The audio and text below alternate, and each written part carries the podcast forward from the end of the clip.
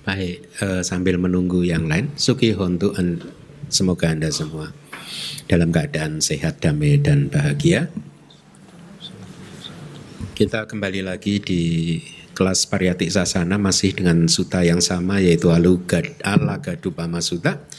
Saya rencanakan suta ini minggu depan adalah yang terakhir ya. Jadi setelah itu kita akan ganti uh, mendengarkan kata-kata Buddha di yang terekam di suta yang baru.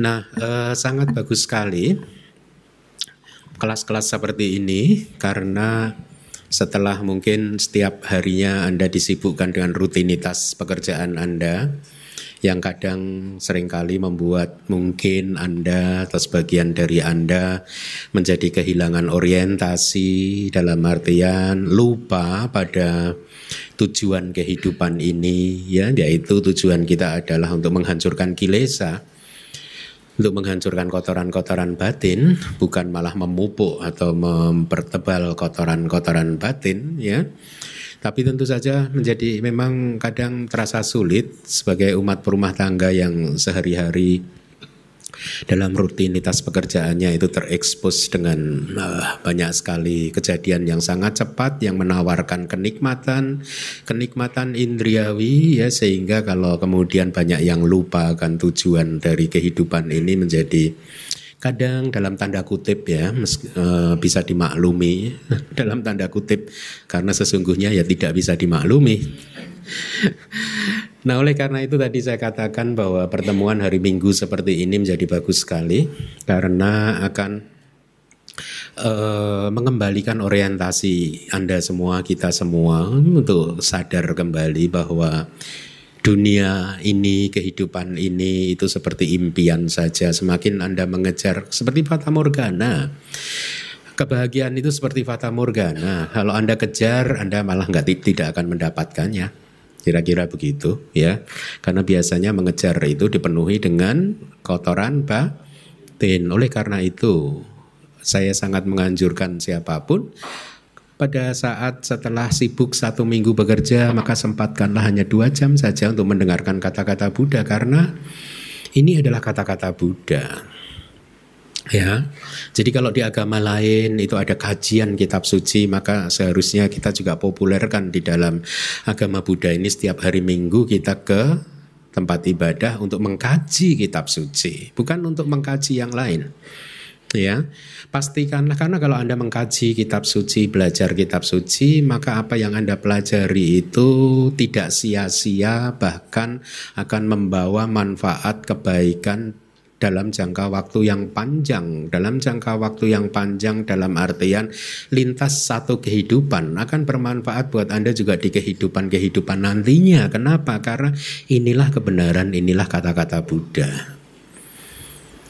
Ya sehingga karena dia membawa manfaat yang yang yang panjang ya nah, kebaikan yang panjang maka tentu saja harapan kita memang bisa keluar dari samsara di dalam kehidupan kali ini itu kalau bisa.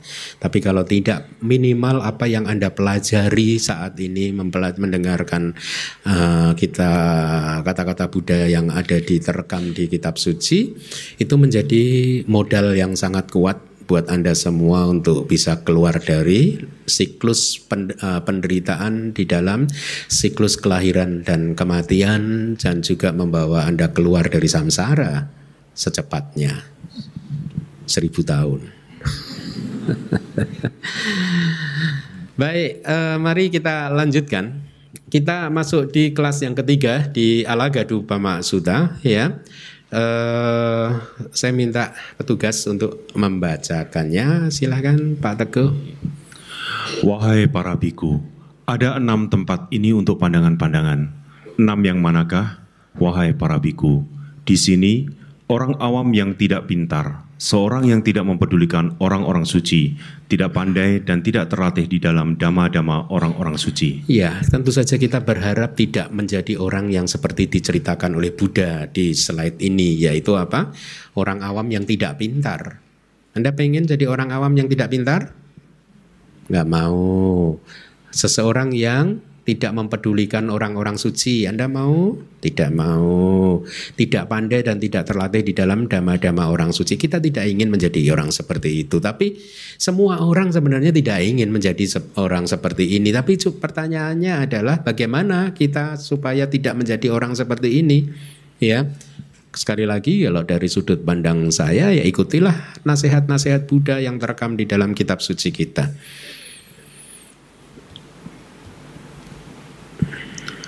Seorang yang tidak mempedulikan orang-orang yang saleh, tidak pandai dan tidak terlatih di dalam dama-dama orang-orang yang saleh.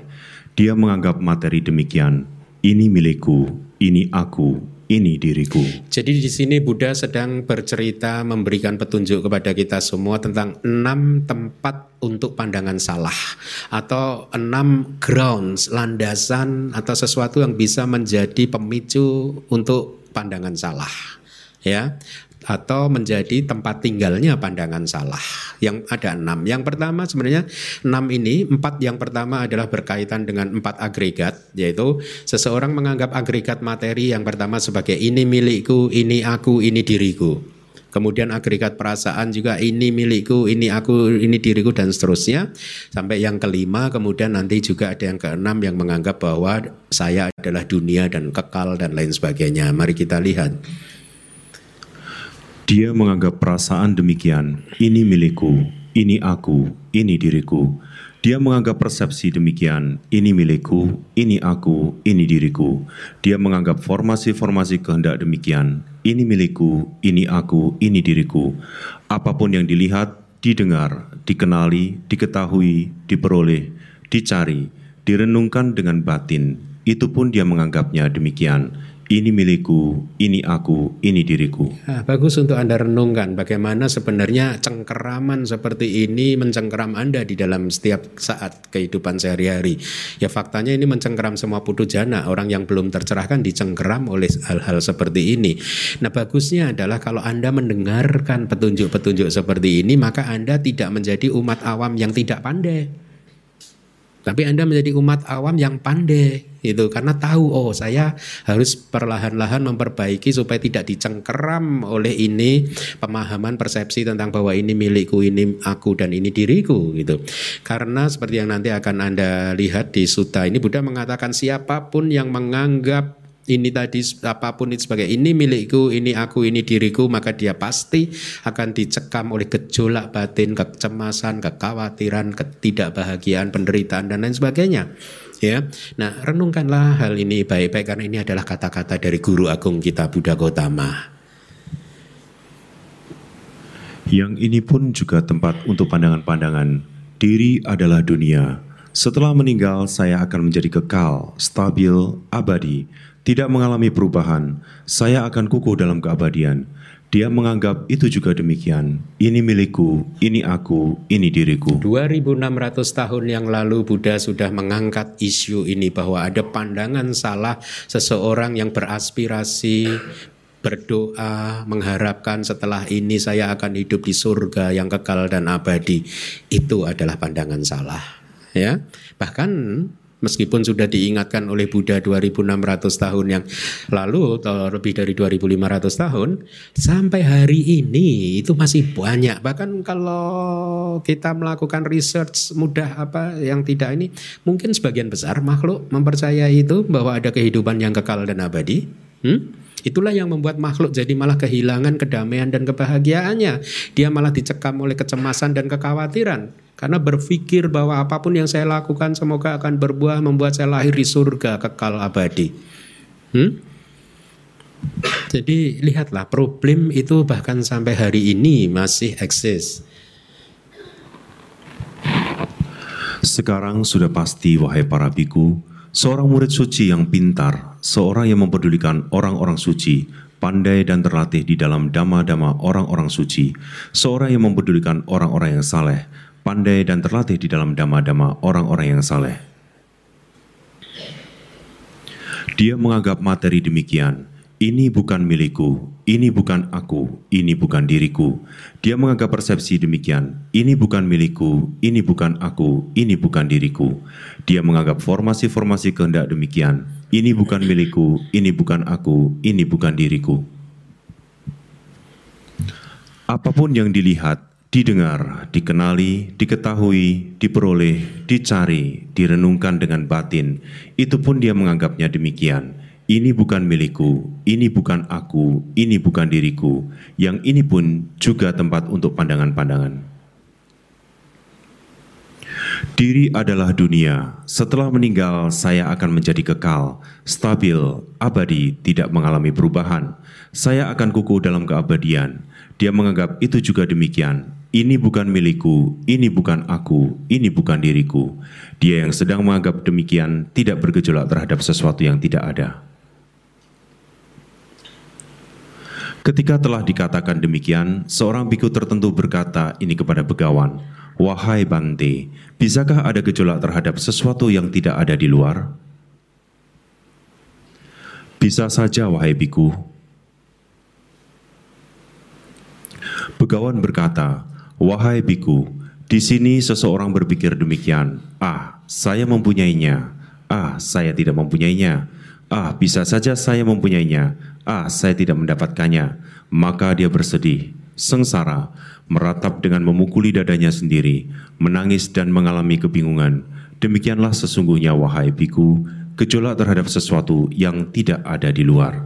Inilah efek dari cengkeraman tadi, tiga cengkeraman ini milikku, ini aku, ini diriku ya tidak bisa ter, dihindari. Efeknya pasti akan seperti itu.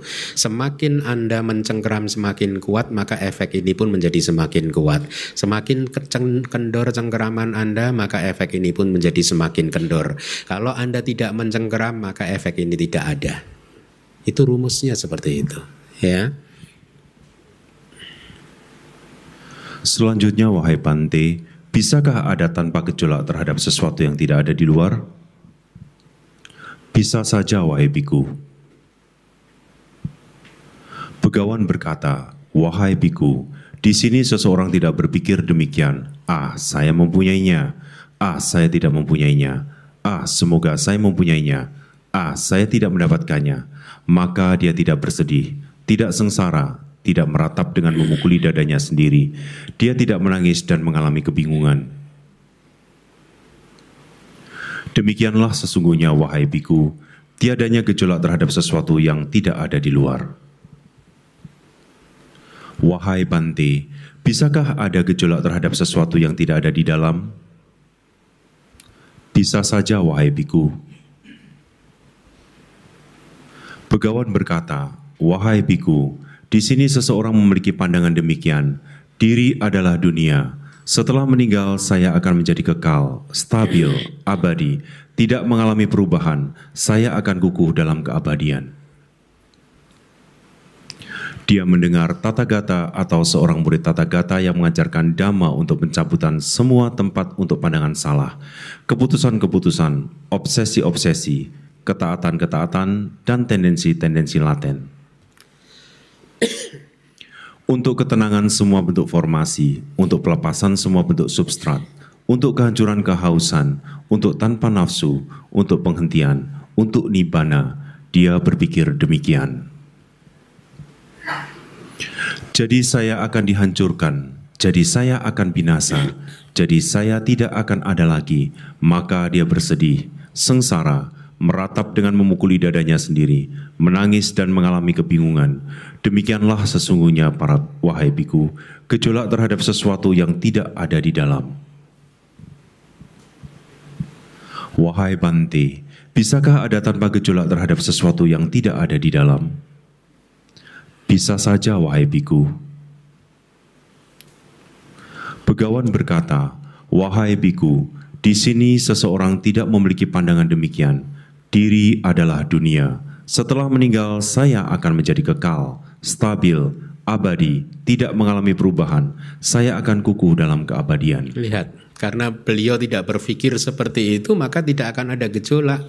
Seperti yang minggu lalu saya katakan ketika salah satu teman saya berkunjung ke Pantai Wisuda, ya, dan kemudian Pantai Wisuda bilang kan, oh saya pikir Pantai mati loh. Jawaban beliau juga enteng saja, iya saya juga begitu kok. Tidak ada gejolak. Dia mendengar tata gata atau seorang murid tata gata yang mengajarkan dhamma untuk pencabutan semua tempat untuk pandangan, keputusan-keputusan, obsesi-obsesi, ketaatan-ketaatan, dan tendensi-tendensi latin. Untuk ketenangan semua bentuk formasi, untuk pelepasan semua bentuk substrat, untuk kehancuran kehausan, untuk tanpa nafsu, untuk penghentian, untuk nibbana. Dia tidak berpikir demikian, jadi saya akan dihancurkan, jadi saya akan binasa, jadi saya tidak akan ada lagi. Maka dia tidak bersedih, tidak sengsara, tidak meratap dengan memukuli dadanya sendiri. Dia tidak menangis dan tidak mengalami kebingungan. Demikianlah sesungguhnya wahai biku, tiadanya gejolak terhadap sesuatu yang tidak ada di dalam. Wahai para biku, kalian mungkin memegang sepenuhnya kepemilikan, Kepemilikan yang menjadi milikmu itu adalah kekal, stabil, abadi, tidak mengalami perubahan, akan kukuh dalam keabadian. Wahai para biku, apakah kamu melihat sepenuhnya kepemilikan tersebut, bahwa yang menjadi milik itu adalah kekal, stabil, abadi, tidak mengalami perubahan, akan kukuh dalam keabadian? Sungguh tidak, Bante. Wahai para biku, Bagus, aku pun benar-benar tidak melihat sepenuhnya kepemilikan tersebut, bahwa yang menjadi milikku adalah kekal, stabil, abadi, tidak mengalami perubahan, akan kukuh dalam keabadian. Wahai para biku, kalian mungkin menggenggam sepenuhnya pelekatan terhadap ajaran tentang diri yang tidak akan memunculkan kesedihan, ratap tangis, kesakitan, duka cita, dan kepedihan yang mendalam. Kira-kira ada nggak ya ajaran yang apa masih melekat terhadap diri tapi tidak memunculkan kesedihan dan seterusnya. Hmm? Mari kita lihat jawaban dari Buddha dan para biku. Wahai para biku, apakah kamu melihat sepenuhnya pelekatan terhadap ajaran tentang diri yang tidak akan memunculkan kesedihan, ratap tangis, kesakitan, duka cita, dan kepedihan yang mendalam? Sungguh tidak, Bante. Wahai para biku, bagus, aku pun benar-benar tidak melihat sepenuhnya pelekatan terhadap ajaran tentang diri yang tidak akan memunculkan kesedihan, ratap tangis, kesakitan, duka cita, dan kepedihan yang mendalam. Wahai para biku, kamu mungkin bersandar pada penopang untuk pandangan tersebut yang tidak akan memunculkan kesedihan, ratap tangis, kesakitan, duka cita, dan kepedihan yang mendalam. Jadi di sini Buddha berkata mungkin saja uh, para biku atau orang lain juga berpikir bahwa pelekatan terhadap diri tidak memunculkan kesedihan gitu. Wahai para biku, apakah kamu melihat sepenuhnya penopang untuk pandangan tersebut yang tidak akan memunculkan kesedihan, ratap tangis, kesakitan, duka cita, dan kepedihan yang mendalam? Sungguh tidak, Bante. Wahai para biku, bagus, aku pun benar-benar tidak melihat sepenuhnya penopang untuk pandangan tersebut yang tidak akan memunculkan kesedihan, ratap tangis, kesakitan, duka cita, dan kepedihan yang mendalam. Wahai para biku, terhadap adanya diri, apakah seseorang akan berpikir bahwa untukku ada yang menjadi milikku? Ya wahai Bante, atau wahai para biku, terhadap adanya sesuatu yang menjadi milik diri, apakah seseorang akan berpikir bahwa untukku ada diri? Ya, wahai Bante. Jadi ini konsekuensi dari pandangan salah pelekatan terhadap adanya aku diri. Ketika Anda melekat pada itu, maka konsekuensi logisnya, efek yang tidak bisa Anda cegah adalah Anda mulai mengidentifikasi bahwa ini milikku.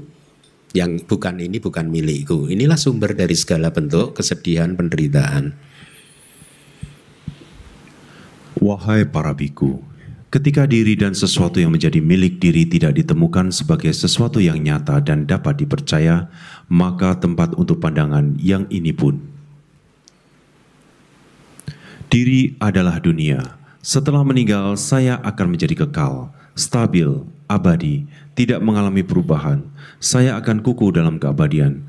Bukankah itu adalah ajaran yang sama sekali dan sepenuhnya bodoh?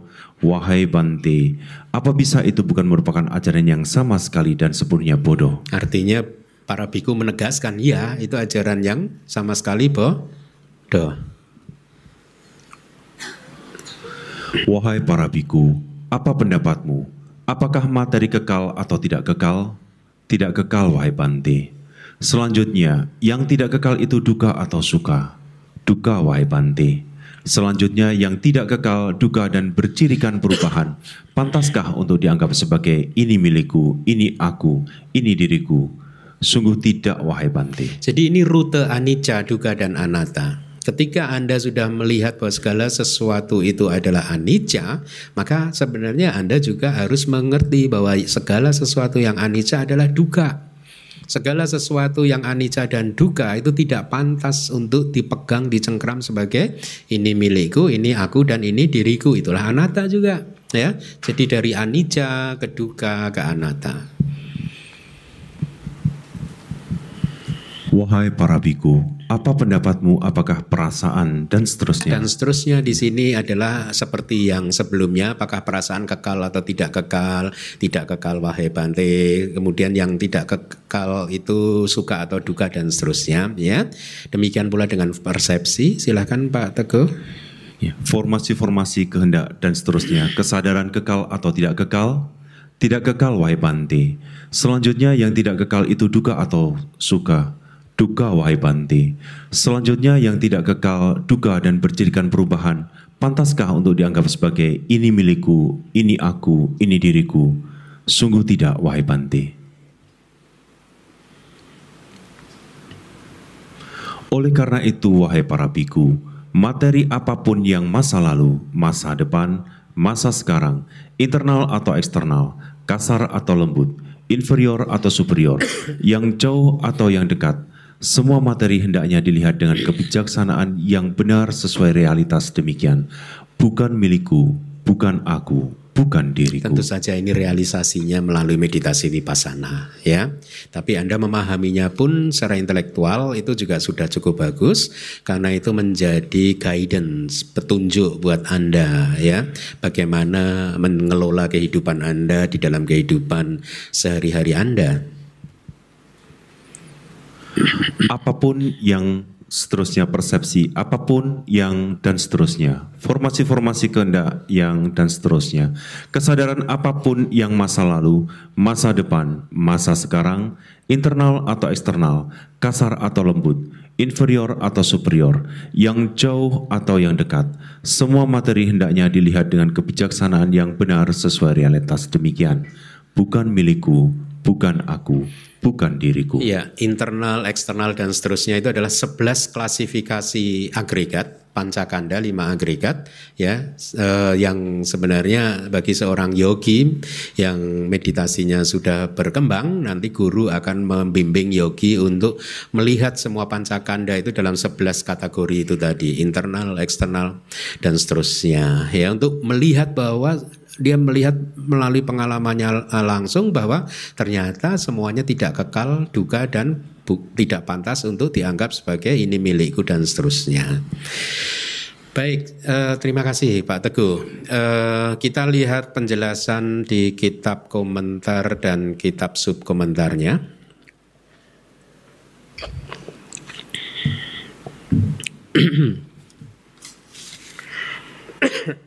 Tadi di awal sudah disampaikan ada enam tempat untuk pandangan salah. Empat yang pertama adalah menganggap empat agregat yang pertama dari agregat materi, agregat perasaan, agregat persepsi, uh, uh, ya perasaan, persepsi dan formasi-formasi kehendak itu sebagai ini milikku, ini aku dan ini diriku. Kemudian menganggap apa pun yang dilihat yang kelima, dilihat, didengar dan seterusnya sebagai ini milikku, ini aku, ini diriku. Yang keenam menganggap bahwa aku adalah dunia yang kekal, stabil, tidak mengalami perubahan dan seterusnya gitu ya. Nah, ini adalah tempat untuk pandangan salah. Artinya ini ini bisa ini itu sendiri masing-masing dari enam sendi, itu sendiri adalah pandangan salah sesungguhnya. Tetapi pandangan salah itu sendiri juga menjadi tempat untuk pandangan salah. Artinya apa? Menjadi trigger untuk kemunculan pandangan salah yang berikutnya sehingga menjadi makin kuat makin kuat makin kuat. Itu maksudnya. Nah eh, tempat untuk pandangan salah tadi dikatakan eh, seperti yang di layar. Saya ingin anda ikuti saya. Ini milikku bahasa palinya etang mama. Nah, jadi di yang kuning itu juga ada bahasa palinya yang lain bagus kalau Anda hafalkan. Etang mama eso hamasemi eso meatati gitu ya. Jadi ini milikku itu adalah cengkeraman atau obsesi yang disebabkan oleh nafsu kehausan. Tanha gaha. Anda sudah mengenal kata tanha. Tanha adalah kebenaran mulia yang kedua, nafsu kehausan. Ya, jadi itu cengkeraman yang pertama. Cengkeraman yang pertama muncul dari apa? Tanha atau dicengkeram oleh tanha atau karena cengkeraman tanha. Ya. Kemudian yang kedua adalah ini aku ikuti saya. Ini aku bahasa palinya eso hamasmi. Yang kedua ini adalah cengkeraman atau obsesi yang muncul didorong oleh faktor mental atau cetasika yang disebut kesombongan atau mana. Maka bahasa palinya anda lihat tuh mana gaha itu ya. Jadi yang pertama tadi adalah cengkeraman apa? Tan ha yang kedua cengkeraman apa? Ma na kesombongan. Yang ketiga adalah ini diriku. ini Eso meata. Yang ketiga ini adalah cengkeraman atau obsesi karena pandangan salah, yaitu bahasa palinya titik. Ya apa? Titik. Berarti ada tiga cengkeraman dari apa saja? Satu tan, kedua mana ketiga titik ya. Tanha adalah nafsu kehausan mana adalah kesombongan dan titik adalah pandangan salah. Jadi kembali lagi tiga ini ya eh, mencari objeknya dalam enam hal tadi. Menganggap bahwa tubuh jasmani ini adalah milikku ini aku ini diriku. Perasaan saya ini adalah milikku aku dan diriku. Persepsi persepsi saya ini milikku ini aku ini diriku. Formasi formasi karma karma atau formasi-formasi kehendak juga demikian. Apa yang saya lihat, saya dengar, saya rasakan, saya ketahui juga demikian. Bahkan saya kemudian menganggap bahwa saya ini adalah dunia yang kekal abadi, stabil, tidak berubah ya. Nah, cengkeraman-cengkeraman ini dikatakan oleh Buddha sebagai sumber munculnya gejolak batin. Saya terjemahkan jadi gejolak batin uh, beberapa Buddhist scholar di luar negeri yang uh, kontribusinya cukup banyak uh, cukup besar di dalam menerjemahkan kitab-kitab. Menerjemahkannya sebagai anxieties but tapi saya rasa lebih enak gejolak karena batinnya menjadi gejolak bergejolak. Tidak harus anxiety, tetapi bisa gejolak apa pun.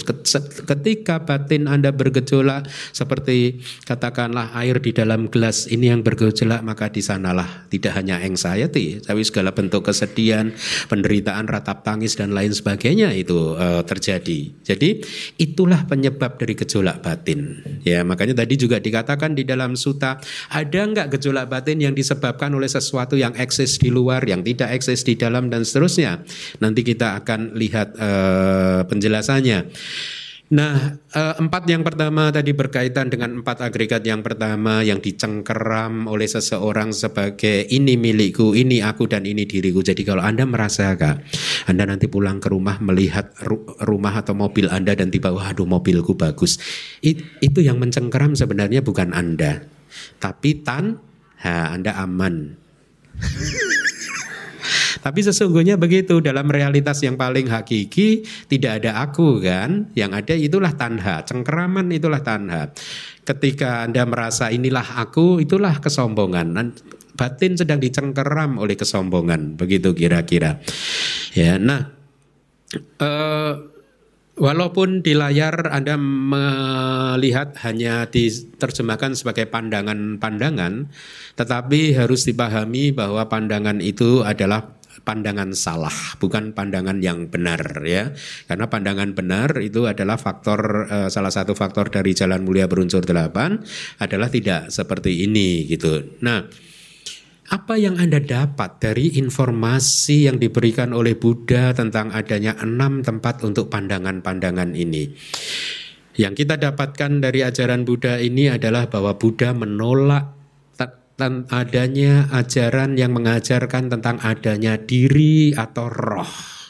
Ya, diri itu ternyata secara psikologi uh, ilmu psikologi benar. Saya pernah membuka KBBI.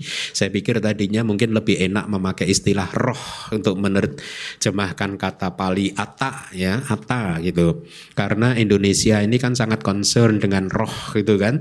Oh, itu orang yang baru meninggal tuh rohnya masih gentayangan di sana sini sana sini. Jadi kita sangat familiar dengan kata roh yang mem, apa?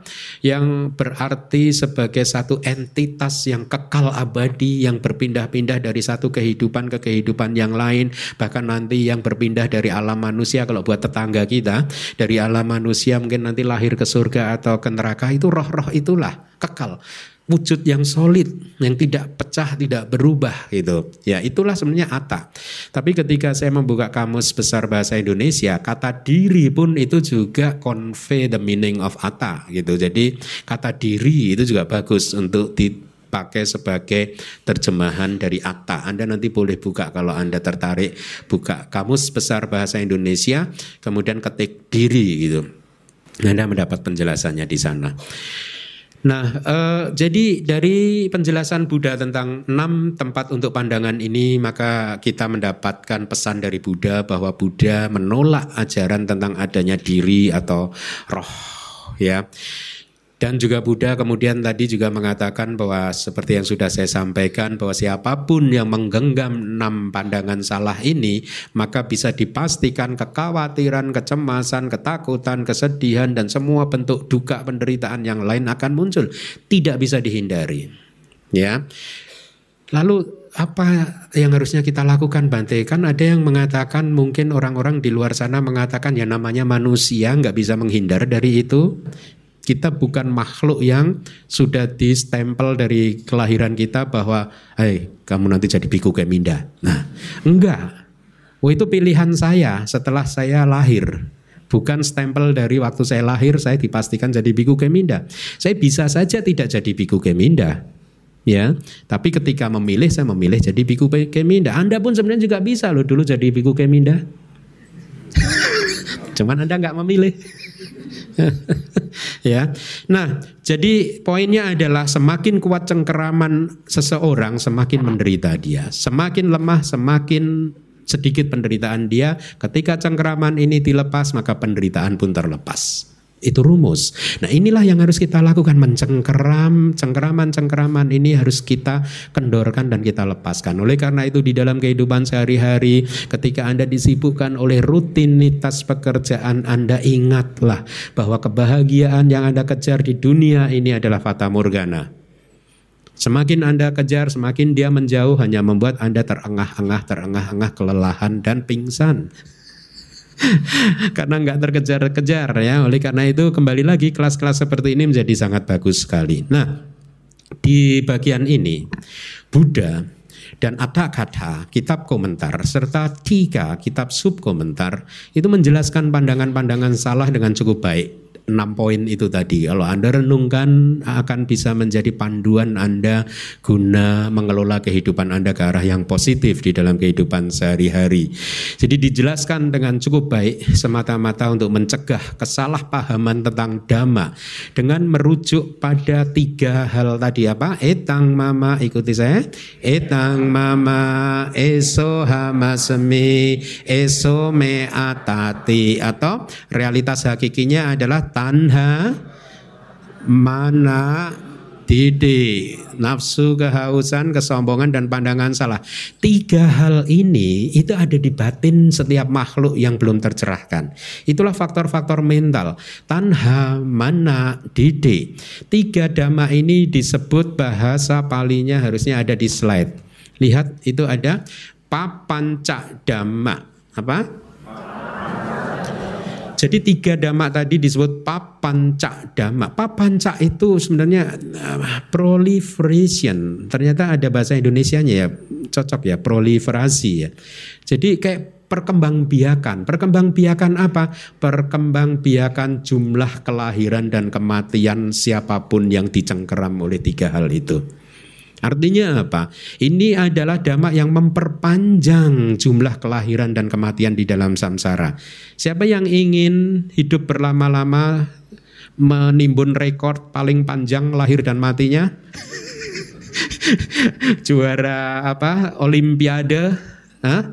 Oh, si A itu bantai paling panjang jumlah kelahiran dan kematiannya. No, kita ingin memperpendeknya.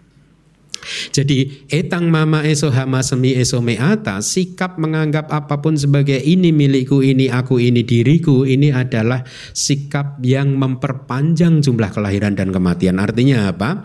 Anda akan mendapatkan kelahiran lagi yang baru karena ini seperti bahan bakar ya sehingga apinya mau padam nggak jadi padam. Karena bahan bakarnya ditambah lagi ditambah lagi sehingga dia masih terus membesar terus.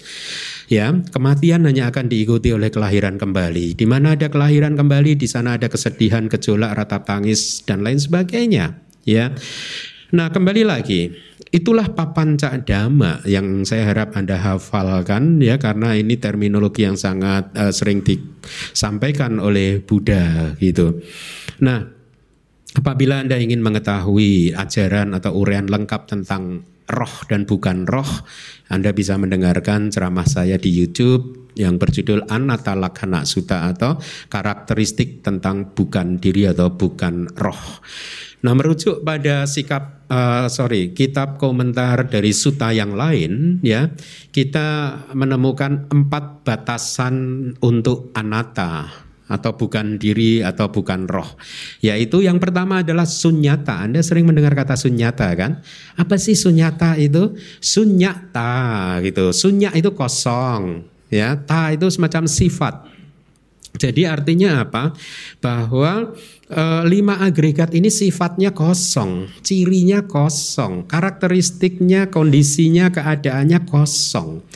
Kosong itu apa? Kosong dari kekekalan satu, kosong dari kebahagiaan dua, kosong dari apa yang disebut sebagai roh atau diri. Itulah yang disebut kosong, sunyata sunyak saja kalau kosong. Kalau sunyata sering diterjemahkan jadi kekosongan. Sifat dari sesuatu yang kosong yaitu apa?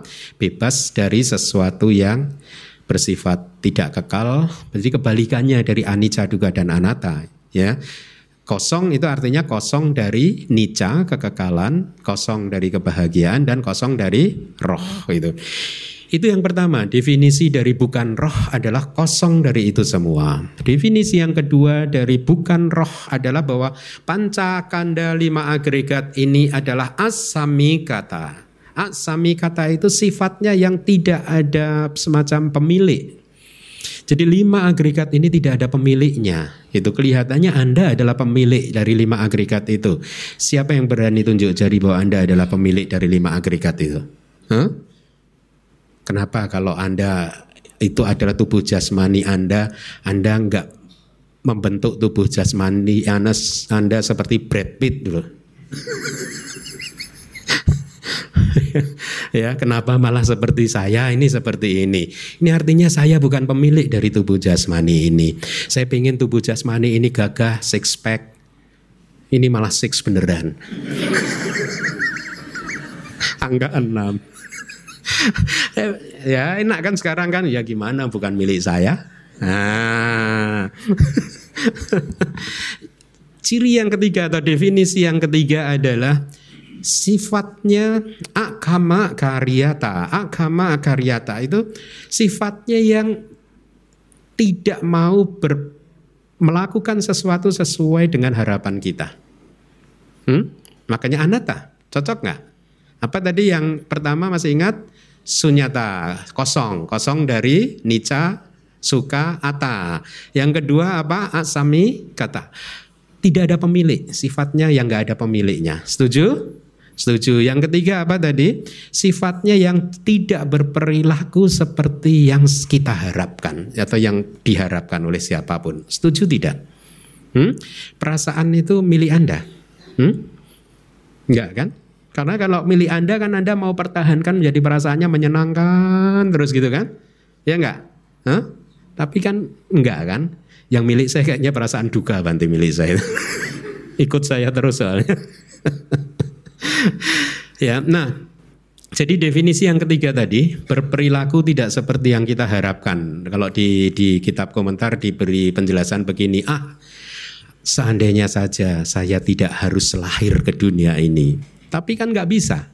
Kalau nggak mau lahir itu caranya tidak berdoa, tidak berharap oh saya nggak mau lahir, nggak bisa. Selama ada kilesa, minyak apinya akan terus berkobar, ya.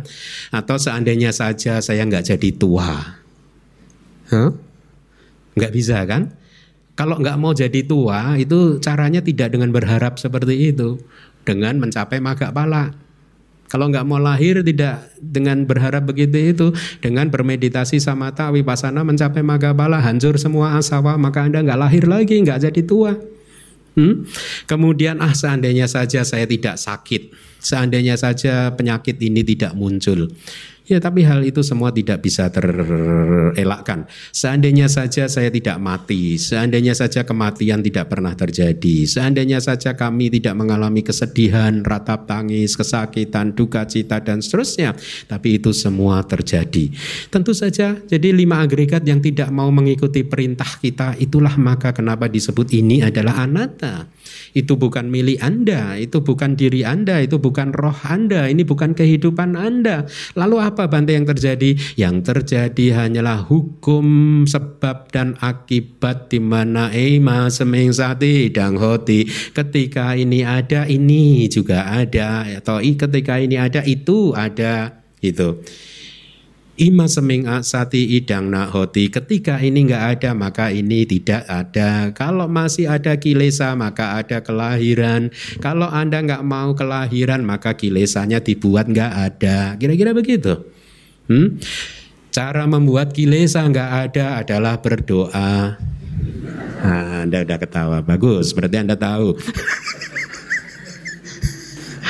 ya. Nah, definisi dari anata yang keempat adalah sifat atau ciri kualitasnya yang berlawanan dengan atta, berlawanan dengan diri. Kenapa? Kalau benar-benar ada diri atau roh, ya, berarti semuanya ini harus kekal dan abadi. Ya, berarti ini adalah Anda adalah penguasa dari lima agregat itu kehidupan Anda itu. Tapi coba Anda bayangkan ya seandainya seseorang itu tidak punya maaf ya. Kalau suatu makhluk tidak mempunyai mata saja, bisa nggak rohnya itu melihat? Lalu apa fungsinya roh kalau nggak bisa melihat? Kenapa dipercaya kalau ada roh? Ong buktinya begitu matanya nggak ada dia juga. ya, ketika telinganya tuli rohnya juga nggak bisa mendengar. Lalu kalau Anda renungkan mereka yang percaya teori roh itu ya, manfaatnya roh apa? Kekuasaannya roh itu apa, kegunaannya itu apa, oh, nyatanya juga nggak nggak bisa ngapa-ngapain, kok dipercaya, kok dipuja-puja, Hah? ya tidak, ya. Makanya kalau umat Buddha masih mempercayai roh, maka coba anda renungkan dalam-dalam benar atau tidak sih sebenarnya ada roh itu.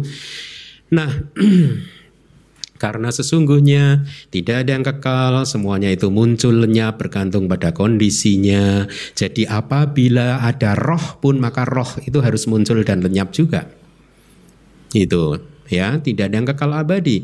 Roh itu pun juga bukan pemilik dari lima agregat gitu dan roh itu berperilaku tidak sesuai dengan yang diharapkan dan seterusnya. Ya ini sebenarnya hanya kata lain dari anata atau bukan diri atau itu adalah bukan roh. Nah sekarang siapa pun yang mencengkeram apa pun sebagai milikku, aku dan diriku disebabkan oleh tiga jenis cengkeraman itu tadi ya tanha, mana dan didi terhadap lima agregat maka Buddha mengatakan dia memasukkan lumpur dan sampah ke dalam sasanaku seperti biku arita Jadi siapa pun yang memahami, mempunyai pemahaman biasanya tidak disadari tentang adanya aku, milikku dan diriku, maka dia apalagi mengajarkannya kepada orang lain, mengatasnamakan itu ajaran Buddha, maka dia sedang memasukkan lumpur dan sampah di dalam ajaran Buddha, dalam ajaran Buddha itu, ya.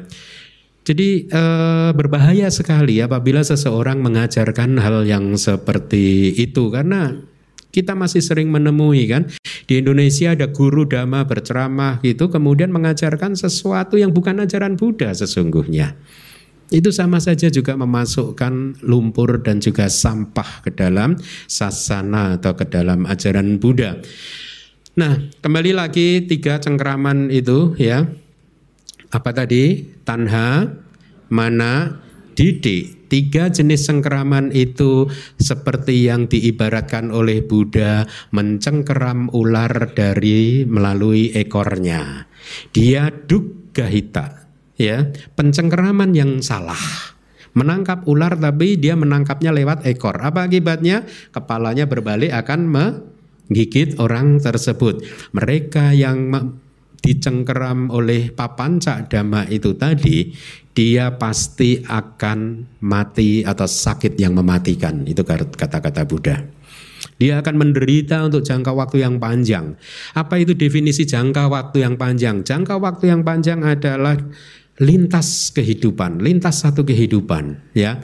Mereka katakanlah seseorang mengembangkan cengkeraman dari papan dama ini di kehidupan yang kali ini, tetapi efek penderitaannya akan terus muncul bahkan bisa sampai ribuan tahun ke depan, jutaan tahun ke depan, miliaran tahun ke depan itu yang dikatakan oleh Buddha efeknya itu panjang. Itu sisi negatifnya. Sisi positifnya juga sama. Apa yang Anda lakukan dengan mempelajari kitab suci sesuai kitab komentar dan kitab sub komentarnya ini juga akan membawa efek yang panjang, efek kebahagiaan yang panjang. Ini akan menjadi modal Anda, modal kita semua untuk keluar dari samsara. Jadi pastikan bahwa Anda mempelajari sesuatu yang mempunyai manfaat positif untuk jangka waktu yang panjang. Nah, uh, jadi demikianlah tanha, mana, dan didik itu dihubungkan dengan objek mata, objek telinga dan seterusnya. Ada enam itu tadi ya. E, itulah tempat untuk pandangan salah. Jadi sekarang anda harus senantiasa waspada ya. E, belajar untuk tetap mindful bahwa apa pun yang anda lihat itu bukan milik anda, in, bukan anda dan bukan diri Anda. Apa pun yang Anda dengar itu juga demikian dan seterusnya sampai enam objek tadi uh, Anda nanti bisa dapatkan di slide uh, yang akan diupload di websitenya DBS gitu.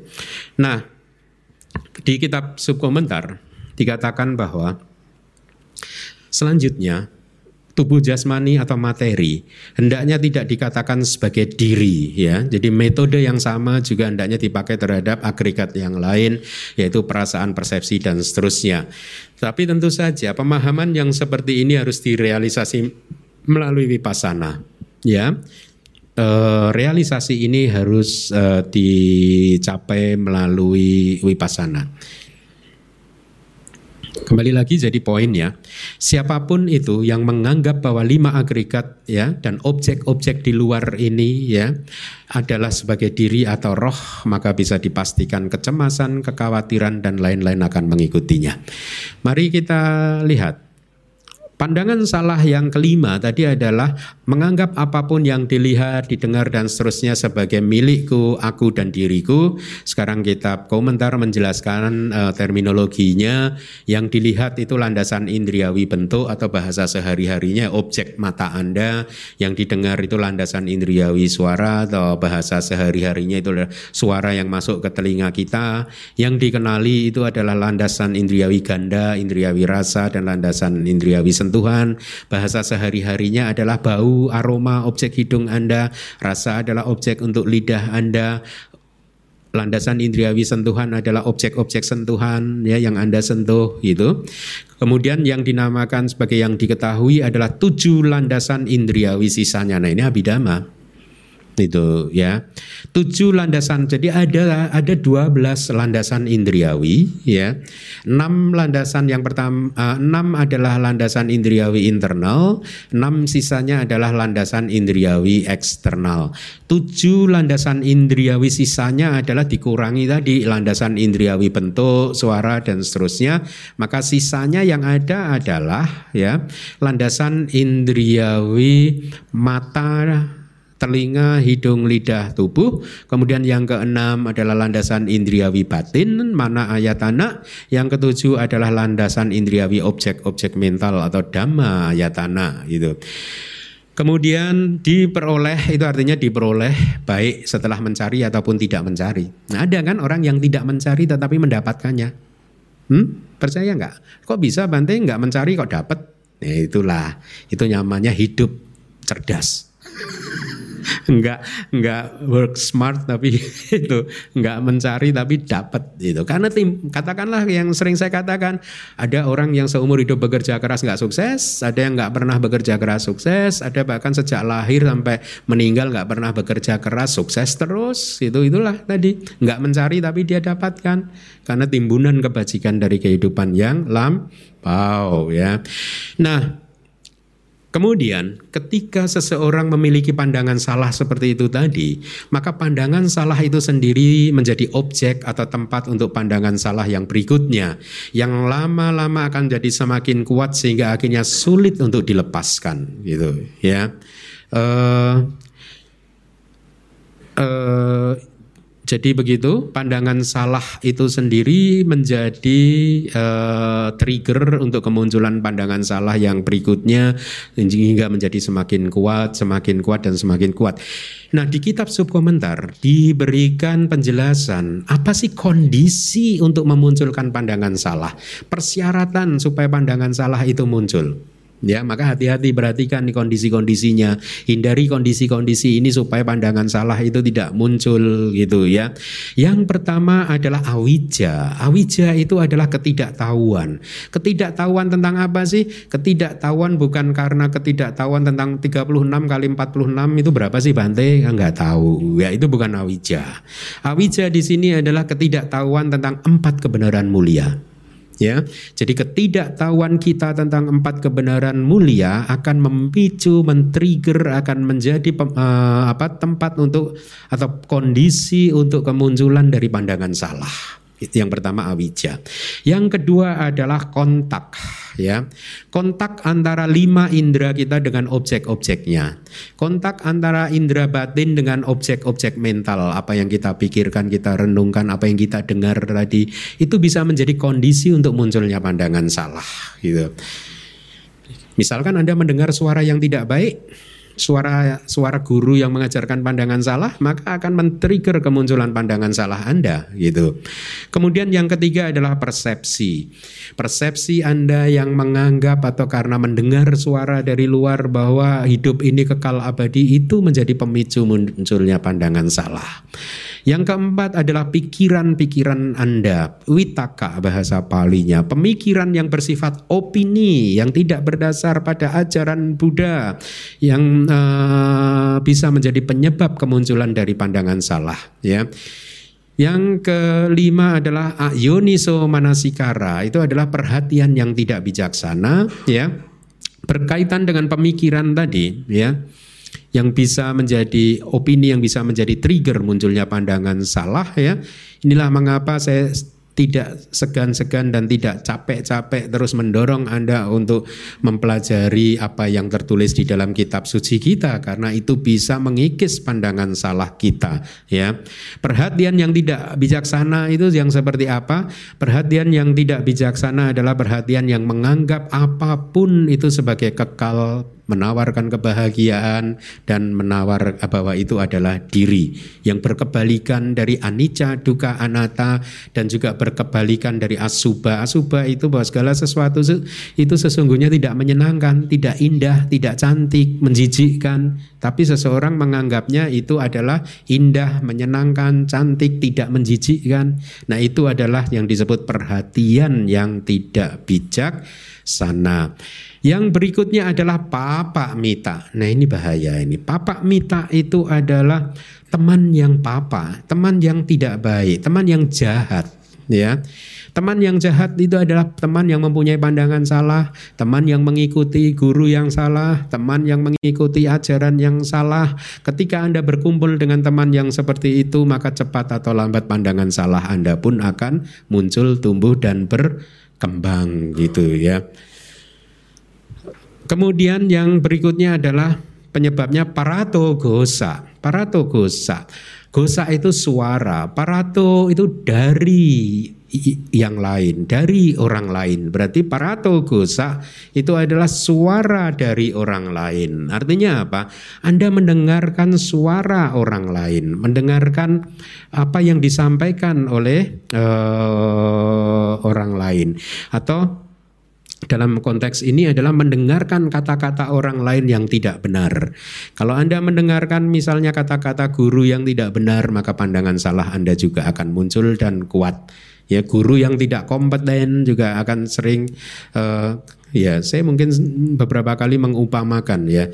Jadi guru yang ada banyak orang yang pengen jadi dokter tapi tidak mau kuliah fakultas kedokteran, tapi maunya jadi dokter karena nggak pernah kuliah fakultas kedokteran ketika mengajar ya dia nggak berbicara tentang ilmu kedokteran.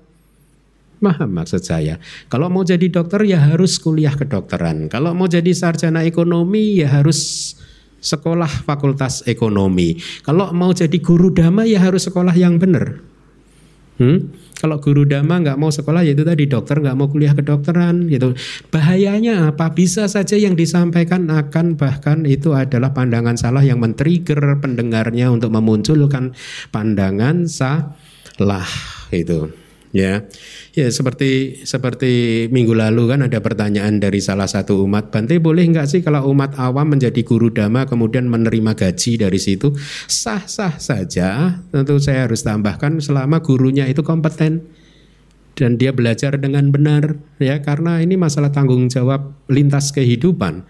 Kalau saya mengajarkan sesuatu yang benar itu kan tidak baik juga kalau Anda kemudian mempercayai saya ya karena akan berdampak penderitaan yang panjang buat Anda dan triggernya malah dari saya itu. Oleh karena itu sebenarnya menjadi guru dhamma seperti saya ini tidak ringan tanggung jawabnya. Ya karena saya harus memastikan apa yang saya sampaikan itu tidak memicu pandangan salah Anda untuk muncul dan menguat. Nah, jadi ringkasannya pandangan salah bisa muncul karena delapan hal tadi. Ikuti saya awija, Pasa atau kontak, sanya atau persepsi, pemikiran atau witaka, perhatian yang tidak bijaksana atau ayoniso manasikara, bergaul dengan teman yang tidak baik atau papa mita, mendengarkan kata-kata atau suara orang lain pradogosa, Mendengarkan suara orang lain itu adalah ya suara yang tidak benar, ajaran yang tidak benar. Mari kita lanjutkan. Masih di tempat untuk pandangan salah ini hanyalah uraian tentang uh, definisinya. Yang dimaksud dicari adalah dicari baik diperoleh atau tidak diperoleh ya. Pokoknya dia mencari, begitu maksudnya. Direnungkan dengan batin artinya sering dipikirkan dengan pikiran. Ya, oleh karena setelah mencari di dunia diperoleh, setelah mencari tidak diperoleh, setelah tanpa mencari sebelumnya tidak diperoleh tanpa mencari semua ini hanyalah definisi-definisi ya. Nah, eh, itu hanyalah variasi-variasi untuk apa itu yang disebut di dalam suta sebagai dicari, diperoleh dan seterusnya.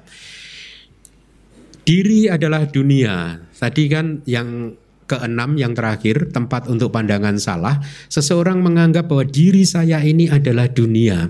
Kalau anda nggak membaca kitab komentar anda bingung juga ini apa ini maksudnya? Statement bahwa diri adalah dunia. Kitab komentar menjelaskan seseorang yang mencengkeram dunia dan diri melalui pandangan salah yang mengalir dengan cara pemahaman seperti ini seseorang menganggap materi sebagai diri. Masih belum juga jelas apa yang disampaikan di kitab komentar. Penjelasannya adalah seperti ini ya. diri adalah dunia, artinya diri dan dunia ini adalah sama, ya.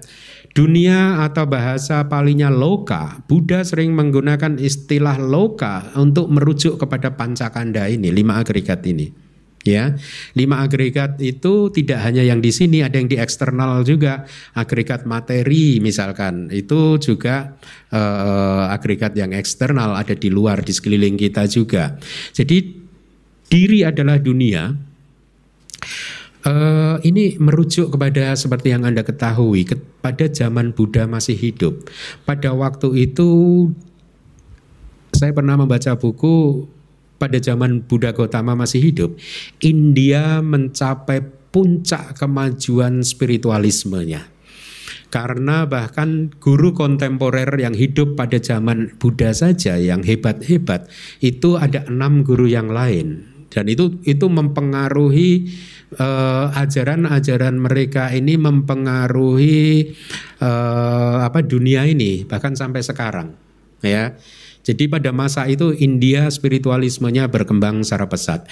Nah, diri adalah dunia ini adalah penolakan dari Buddha ya. Uh, saya membaca dari kitab komentar yang lain, penolakan dari Buddha tentang apa yang diajarkan dalam Upanishad ya upas Upanishad atau ajaran Brahmanisme ya mungkin ya. Jadi salah satu kitabnya itu ya mengajarkan tat tuang asi, tat tuang asi itu itu adalah kamu gitu ya. Dan karena ini merujuk kepada kalau uh, mungkin uh, ada satu satu roh besar yang berkata-kata bahwa itu adalah kamu dan seterusnya yang menunjuk bahwa dunia ini juga kamu begitu. Ya, tapi Buddha kemudian mengganti subjeknya bukan kamu tapi diri ini adalah uh, dunia. Nah, ajaran itu ditolak oleh Buddhism, ditolak oleh Buddha dengan alasan begini. Karena apabila dunia itu adalah saya, ya. Kalau dunia ini adalah diri, ya, maka kita semua ini sesungguhnya adalah satu. Ajaran di, di, di India kuno ada yang mengatakan begitu. Sesungguhnya kita semua ini mempunyai roh yang satu nantinya. Menyatu, menjadi satu lagi semuanya. Ya, kalau itu benar gitu kan. Kalau kita ini sesungguhnya satu sama dan pada akhirnya nanti setelah meninggal itu menyatu dan menjadi satu gitu. Apabila itu benar, ya maka harusnya ini ini bukan dari Buddha sih sebenarnya ini dari, komentar-komentar yang lain. Maka seharusnya apabila salah satu dari anda sakit saya juga sakit. Ya kira-kira begitu loh. Jadi ini hanya untuk menyadarkan saja mereka yang memegang pandangan salah seperti itu di beri contoh yang sederhana. Kalau kita ini adalah satu kan berarti berarti kalau anda bahagia saya bahagia tapi kenapa kalau Anda bahagia malah saya jengkel? Kok Allah Anda yang bahagia kok bukan saya? malah iri hati dan lain sebagainya. Jadi contoh contoh sederhana itu menolak adanya kesatuan dari semua roh itu tadi. Ya. Jadi pernyataan bahwa diri adalah dunia itu keliru gitu. Karena sesungguhnya nggak ada itu diri gitu. Seringkali Buddha ya jadi kembali lagi dengan semua penjelasan ini di suta ini maka Buddha sesungguhnya tidak hanya menolak adanya diri atau roh yang bersifat individual tapi juga menolak adanya diri atau roh yang bersifat universal. Ajaran di luar sana ada yang begitu. Ini adalah diri yang universal. Nanti semuanya satu menjadi satu universe. Itu pun ditolak oleh Buddha. Jadi sangat detail sekali. Uh, Buddha tidak ingin mengajarkan sesuatu secara tidak lengkap sehingga orang yang mendengarkannya salah memahaminya. Oh, yang ditolak oleh Buddha adalah diri yang bersifat individual. Buddha tidak pernah menolak diri yang bersifat universal. No, semuanya ditolak. Bukan karena sesungguhnya tidak ada yang disebut sebagai diri. Sedikit lagi, setelah meninggal, saya akan artinya setelah pergi ke dunia yang lain, saya akan menjadi kekal, saya akan menjadi stabil. Artinya stabil adalah bertahan lama, kukuh dan solid. Abadi artinya apa? Selalu hidup dan tidak mati-mati dan tidak mengalami perubahan. Artinya tidak berubah menjadi tua atau tidak berubah menjadi kemudian eh, dari lahir kemudian mati ya. Steady, kokoh itu. Bahwa saya akan kukuh di sana di kelahiran yang baru juga dengan ketentraman dalam keabadian Sineru, Mahapatawi, Mahasamuda dan lain-lain. Jadi lihatlah 2500 tahun yang lalu Buddha meng-highlight ini ada seseorang yang ber, terobsesi akan kehidupan kekal abadi di sana. Sampai hari ini juga itu masih ada ya yang seperti itu. Nah, mari kita lihat di layar Anda bertemu dengan tiga istilah bahasa Pali. Yang pertama sineru ya. Saya coba uh, baca dari kitab penjelasan yang lain. Sineru itu apa sih? Kalau di Pulau Jawa ada Gunung Sumeru, Semeru. Ya, itu kayak kayak mirip-miripnya lah ya. Kalau di kitab-kitab kita itu Gunung Meru, Gunung Meru kadang, Neru, Sineru gitu. Nah, saya sempat mencari penjelasan tentang Gunung Sineru. Tapi ini dari kitab komentar yang muncul belakangan, jauh belakangan. Itu beberapa ada yang menarik meskipun beberapa terkesan terlalu mistis gitu ya. Sineru adalah nama sebuah gunung yang di kitab-kitab komentar dijelaskan sebagai gunung yang lokasinya persis berada di pusat dunia katanya begitu. Ya. Gunung ini dasarnya ada di samudra kayak Gunung Krakatau ya dasar dari gunung ini ada di samudra di kitab dijelaskan kedalamannya sampai ke dasar samudra itu 84 ribu yojana ya. Satu yojana itu ukuran yang kontroversi ada yang mengatakan nih 7-8 mil ada yang mengatakan lebih begitu ya dan kemudian muncul ke permukaan menjulang tinggi naik ke atas sampai ke puncaknya pun juga setinggi dari permukaan air samudra itu 84 ribu yojana tadi jadi ya ini mungkin hanya semacam apa ya perkiraan begitu saja ya nah jadi dikatakan Gunung Sineru atau Meru itu adalah pusat dunia, terletak di pusat dunia, ya. Di sekelilingnya itu ada tujuh gunung yang membentang mengelilinginya. Yang pertama adalah bernama Gunung Yugandara, kedua Isadara, Karawika, Sudasana, Nemindara, Winataka, Asakana. Jadi ada tujuh pegunungan membentang mengelilingi uh, Sineru. Di puncak gunung ini terletak surga Tawatingsa. Ya. Sedangkan di kaki gunung terletak Asura Bawana bukan bawana pengembangan batin atau meditasi, tapi bawana, bawana. Hanya pendek semua. Bawana itu artinya tempat tinggal. Jadi tempat tinggal para asura. Ya, asura di sini tadinya itu sebenarnya bekas dewa. dewa tadinya, dewa di Tawatingsa, ya. Kemudian ketika Maga dan teman-temannya Anda boleh baca di buku karma saya itu Kama sikl, apa uh, buku kama saya itu kalau saya tidak salah saya cantumkan cerita tentang pemuda yang bernama Maga bersama 32 temannya berbuat kebajikan bersama-sama, membangun jalan bersama-sama. Akhirnya efeknya 33 pemuda itu semuanya lahir di satu alam dewa yang kemudian terkenal dengan nama Tawa Tingsa. Tawa Tingsa itu adalah uh, berasal dari kata turunan yang artinya 33 ya. Nah, sebelum 33 pemuda ini lahir jadi dewa di alam surga itu, di surga itu sudah ditempati oleh para dewa sebenarnya, tapi diceritakan dewa-dewa tersebut setiap hari hanya bermabuk-mabukan, terus nggak mau berbuat baik gitu. Ya, sama di Indonesia juga, ah, di, dunia juga banyak ya manusia yang lahir di surga tapi nggak pernah berbuat baik, menikmati terus buah karma baiknya, tapi biji benih karma baiknya nggak ditambah-tambah gitu. Nah, ini singkat cerita dewanya itu seperti itu. Dia pesta pora setiap hari diingatkan untuk melakukan kebajikan nggak mau, akhirnya berantem diperangin sama 33 dewa baru tadi. Singkat cerita mereka kalah ditendang turun dari surga Tawatingsa masuk ke dasar samudra menjadi asura ini tadi ya di dasar samudra gitu ya para asura. Jadi jadi tadinya dewa tapi dikatakan asura. Tapi jangan anda pahami ini asura sebagai salah satu makhluk yang hidup di empat apa ya beda lagi. E, di empat apa ya itu kan alam neraka peta asura ada kan? Ada asura ya ini asuranya beda. Kalau ini asura beneran nih. Kalau yang tadi asura asura itu bukan dewa gitu. Ex dewa gitu Artinya gitu. Sura itu dewa. Ya, ini asura gitu. Ya, nah jadi dia ditendang sampai hidup akhirnya hidup di dasar Gunung Sineru.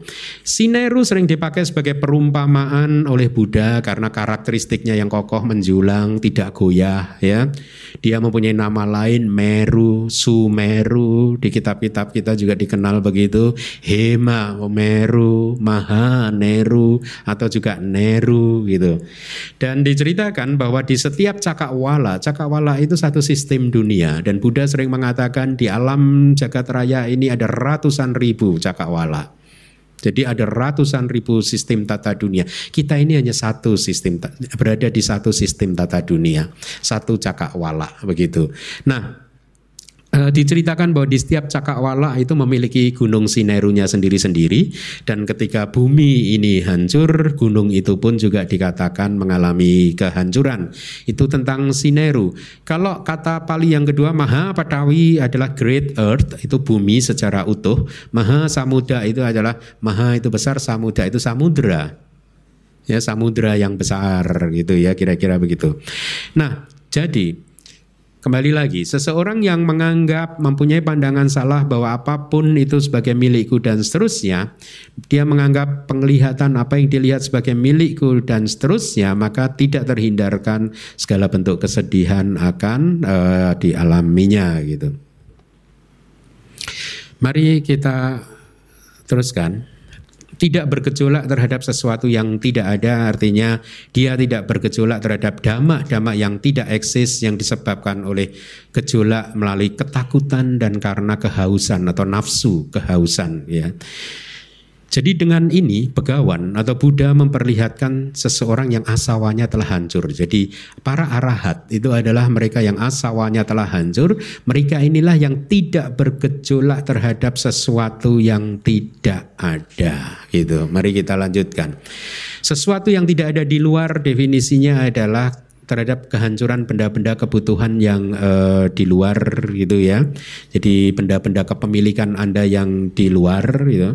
Ah, saya mempunyainya artinya adalah kendaraan atau apa pun itu yang Anda miliki emas dan uang. Ah, saya tidak mempunyainya. Dulu pernah Anda miliki ya. Sekarang itu sudah bukan milik Anda lagi, telah mungkin telah diambil oleh para raja kalau di kitab dulu. Kalau sekarang mungkin disita pemerintah ya atau para pencuri terbakar oleh api, hanyut oleh air, habis karena telah uh, dipakai gitu ya. Nah, itu tadi adalah sumber-sumber gejolak. Terus bisa saja saya mempunyainya adalah ya sudah pasti kendaraan, wahana, emas, uang, beras, padi, barley dan gandum milikku ini harus ada. Jadi dia mengejar itu semua. Ah, saya tidak mendapatkannya. Dia sedih dan berkata dalam hati, saya yang tidak memperolehnya, tidak mendapatkannya sekarang karena saya hanya duduk-duduk saja setelah sebelumnya juga tidak melakukan apa pun yang sesuai untuk itu. Di dalam bagian tanpa gejolak maka uh, oh, ma maaf.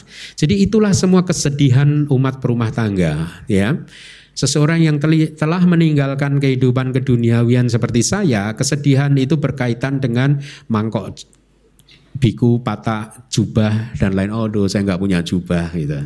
Uh, umatnya nggak dana-dana gitu. batin saya bergejolak jadinya. Kira-kira begitu ya. Uh, poinnya adalah semua pikiran yang tadi disebutkan muncul karena kilesa ya kotoran batin. Mereka yang tidak punya kilesa sudah tidak akan juga uh, mempunyai pikiran-pikiran yang seperti itu gitu. Nah, uh, hmm, sebentar. Putu jana yang tidak pintar, ya, dia akan berpikir demikian. Untuk seseorang yang memiliki pandangan salah demikian ini, jadi saya ini akan dihancurkan setelah mati ini nanti ya.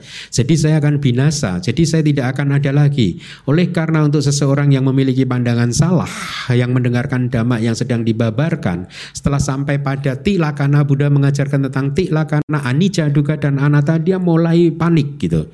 Ya, uh, atau Buddha mengajarkan hal-hal yang berkaitan dengan kekosongan, ketakutan-ketakutan itu muncul ya. Oleh karena itulah telah dikatakan oleh Begawan, wahai para biku, oleh karena hal ini menakutkan untuk pudujana yang tidak pintar. Jadi doktrin anicca, duga, anatta, kekosongan itu menakutkan buat seorang pudujana yang tidak pintar.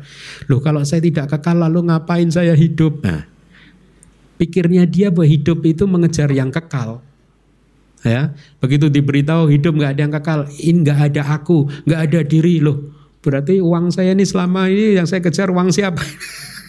Malah stres. Ya jadi kira-kira seperti itu. Mari kita lanjutkan sedikit lagi Kemudian untuk menunjukkan tiga sisi kekosongan maka guru telah mengatakan kalimat yang diawali dengan wahai para biku kalian mungkin memegang sepenuhnya kepemilikan sehubungan dengan hal tersebut yang dimaksud dengan kepemilikan adalah benda-benda kebutuhan yang ada di luar.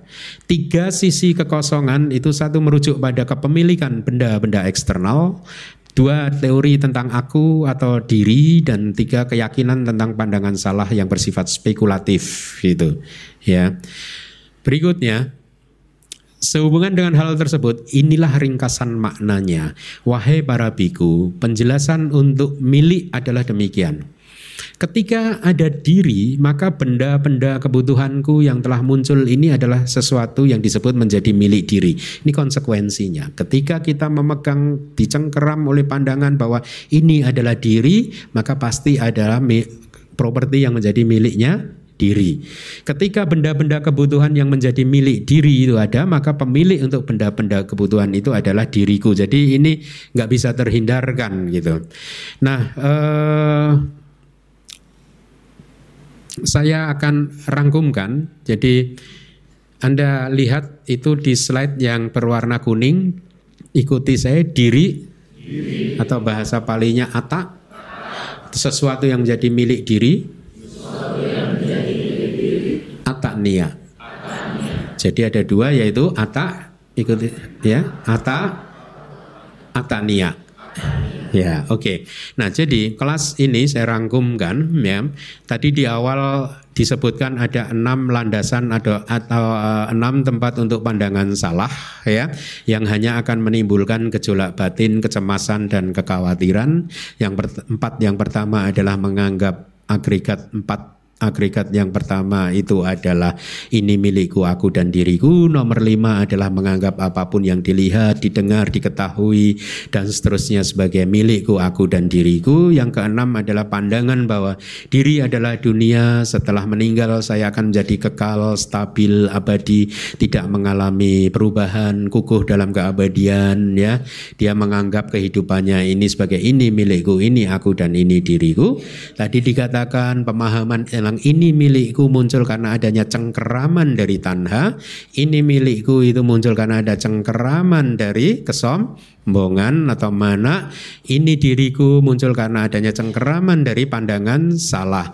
Tanha mana titik secara kolektif itu disebut sebagai papanca dhamma atau dhamma yang memproliferasi memperpanjang jumlah kelahiran dan kematian. Selama kita nggak bisa lepas dari ini maka kelahiran kematian akan diikuti oleh kelahiran yang baru. Demikian seterusnya. Bisa saja itu tanpa akhir gitu ya. Nah, eh, Buddha kemudian mengajarkan bahwa kita semua harus merealisasi bahwa itu semua adalah pandangan salah, bahwa ini semua adalah bukan diri, bukan milikku dan juga uh, sorry bukan milikku, bukan aku dan juga bukan diriku. Terima kasih.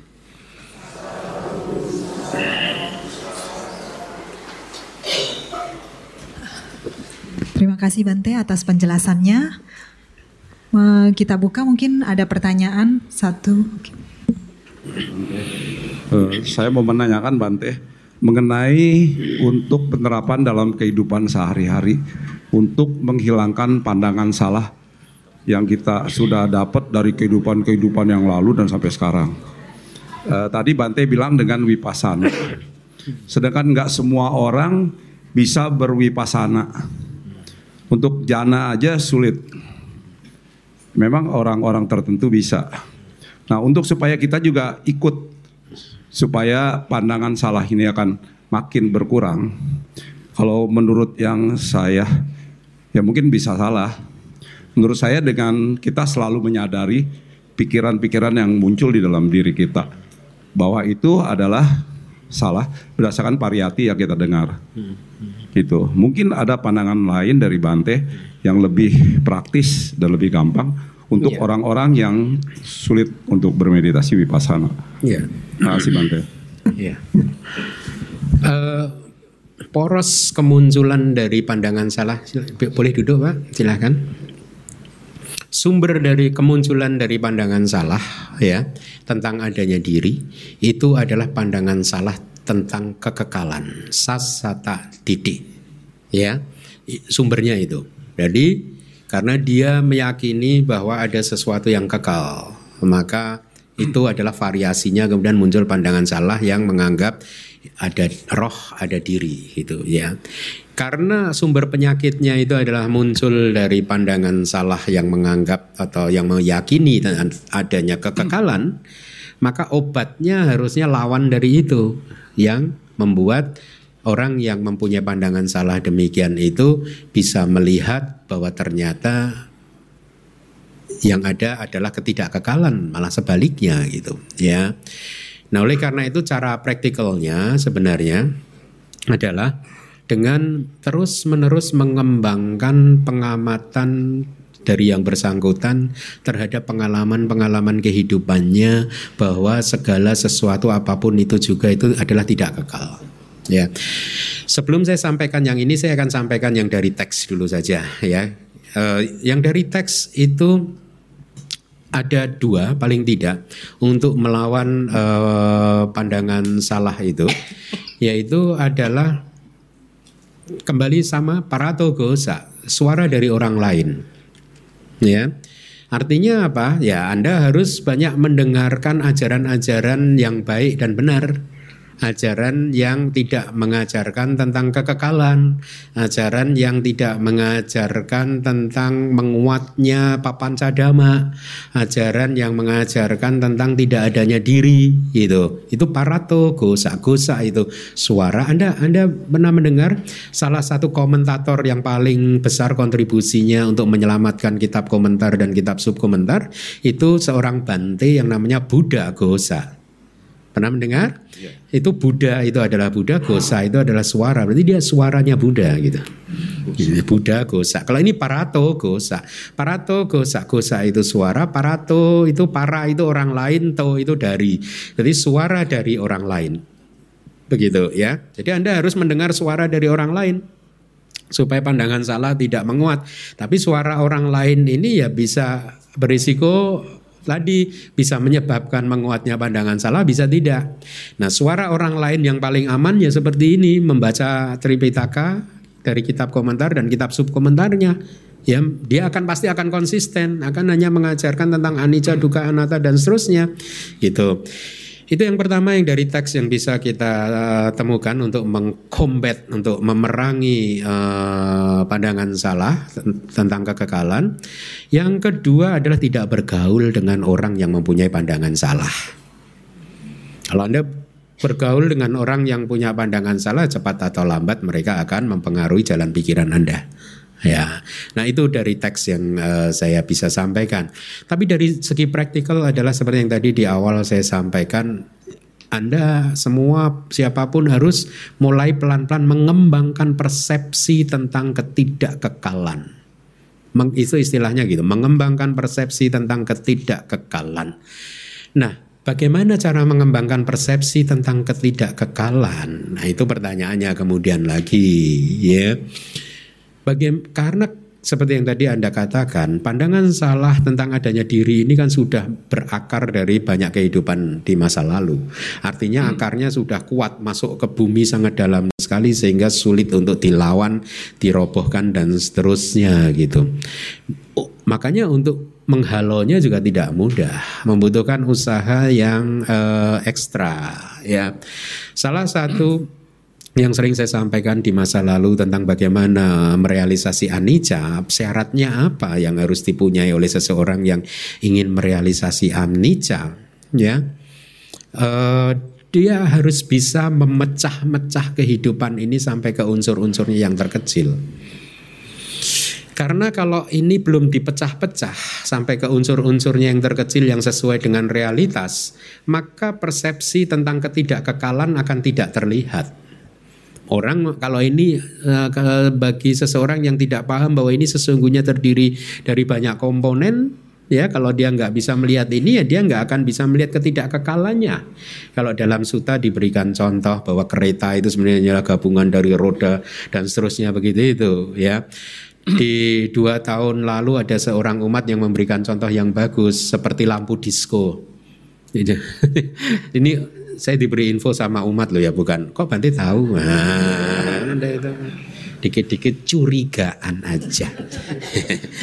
Jadi umat ada di sini nggak ya Pak Budi? Nggak ada yang saya nggak ngelihat. Jadi umat ini memberi, oh seperti lampu disco Bante. Oh ya lampu disco itu kan kadang berwarna merah, hijau, kuning gitu kan? Ya.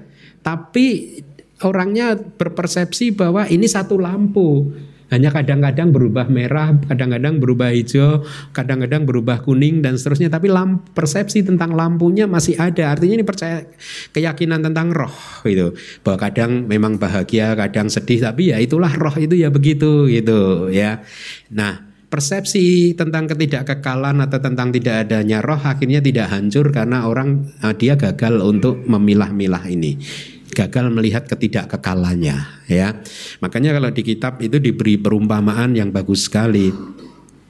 Seekor sapi ya setelah maaf ini ceritanya agak nggak baik karena pembunuhan setelah ada seorang non Buddhis memotong-motong sapi karena memotong kan Buddhis kan nggak boleh membunuh sapinya setelah dipotong-potong ya oleh orang yang bukan Buddhis gitu kemudian dijual di pasar atau di supermarket. Kalau Anda melihat itu semua potongan sapi dan Anda mau membeli kepada penjualnya, Anda berkata, saya mau beli sapinya satu kilo gitu. Bisa. Apa yang Anda katakan? Anda akan kenapa berubah persepsi Anda tadinya sapi sekarang berubah jadi daging? Hmm? Karena sudah dipotong-potong. Oleh karena itu untuk merealisasi anicca ini juga harus dipotong-potong. Nah sekarang cara memotongnya bagaimana? Anda harus tahu ini adalah lima agregat. Agregat materi itu apa saja ya?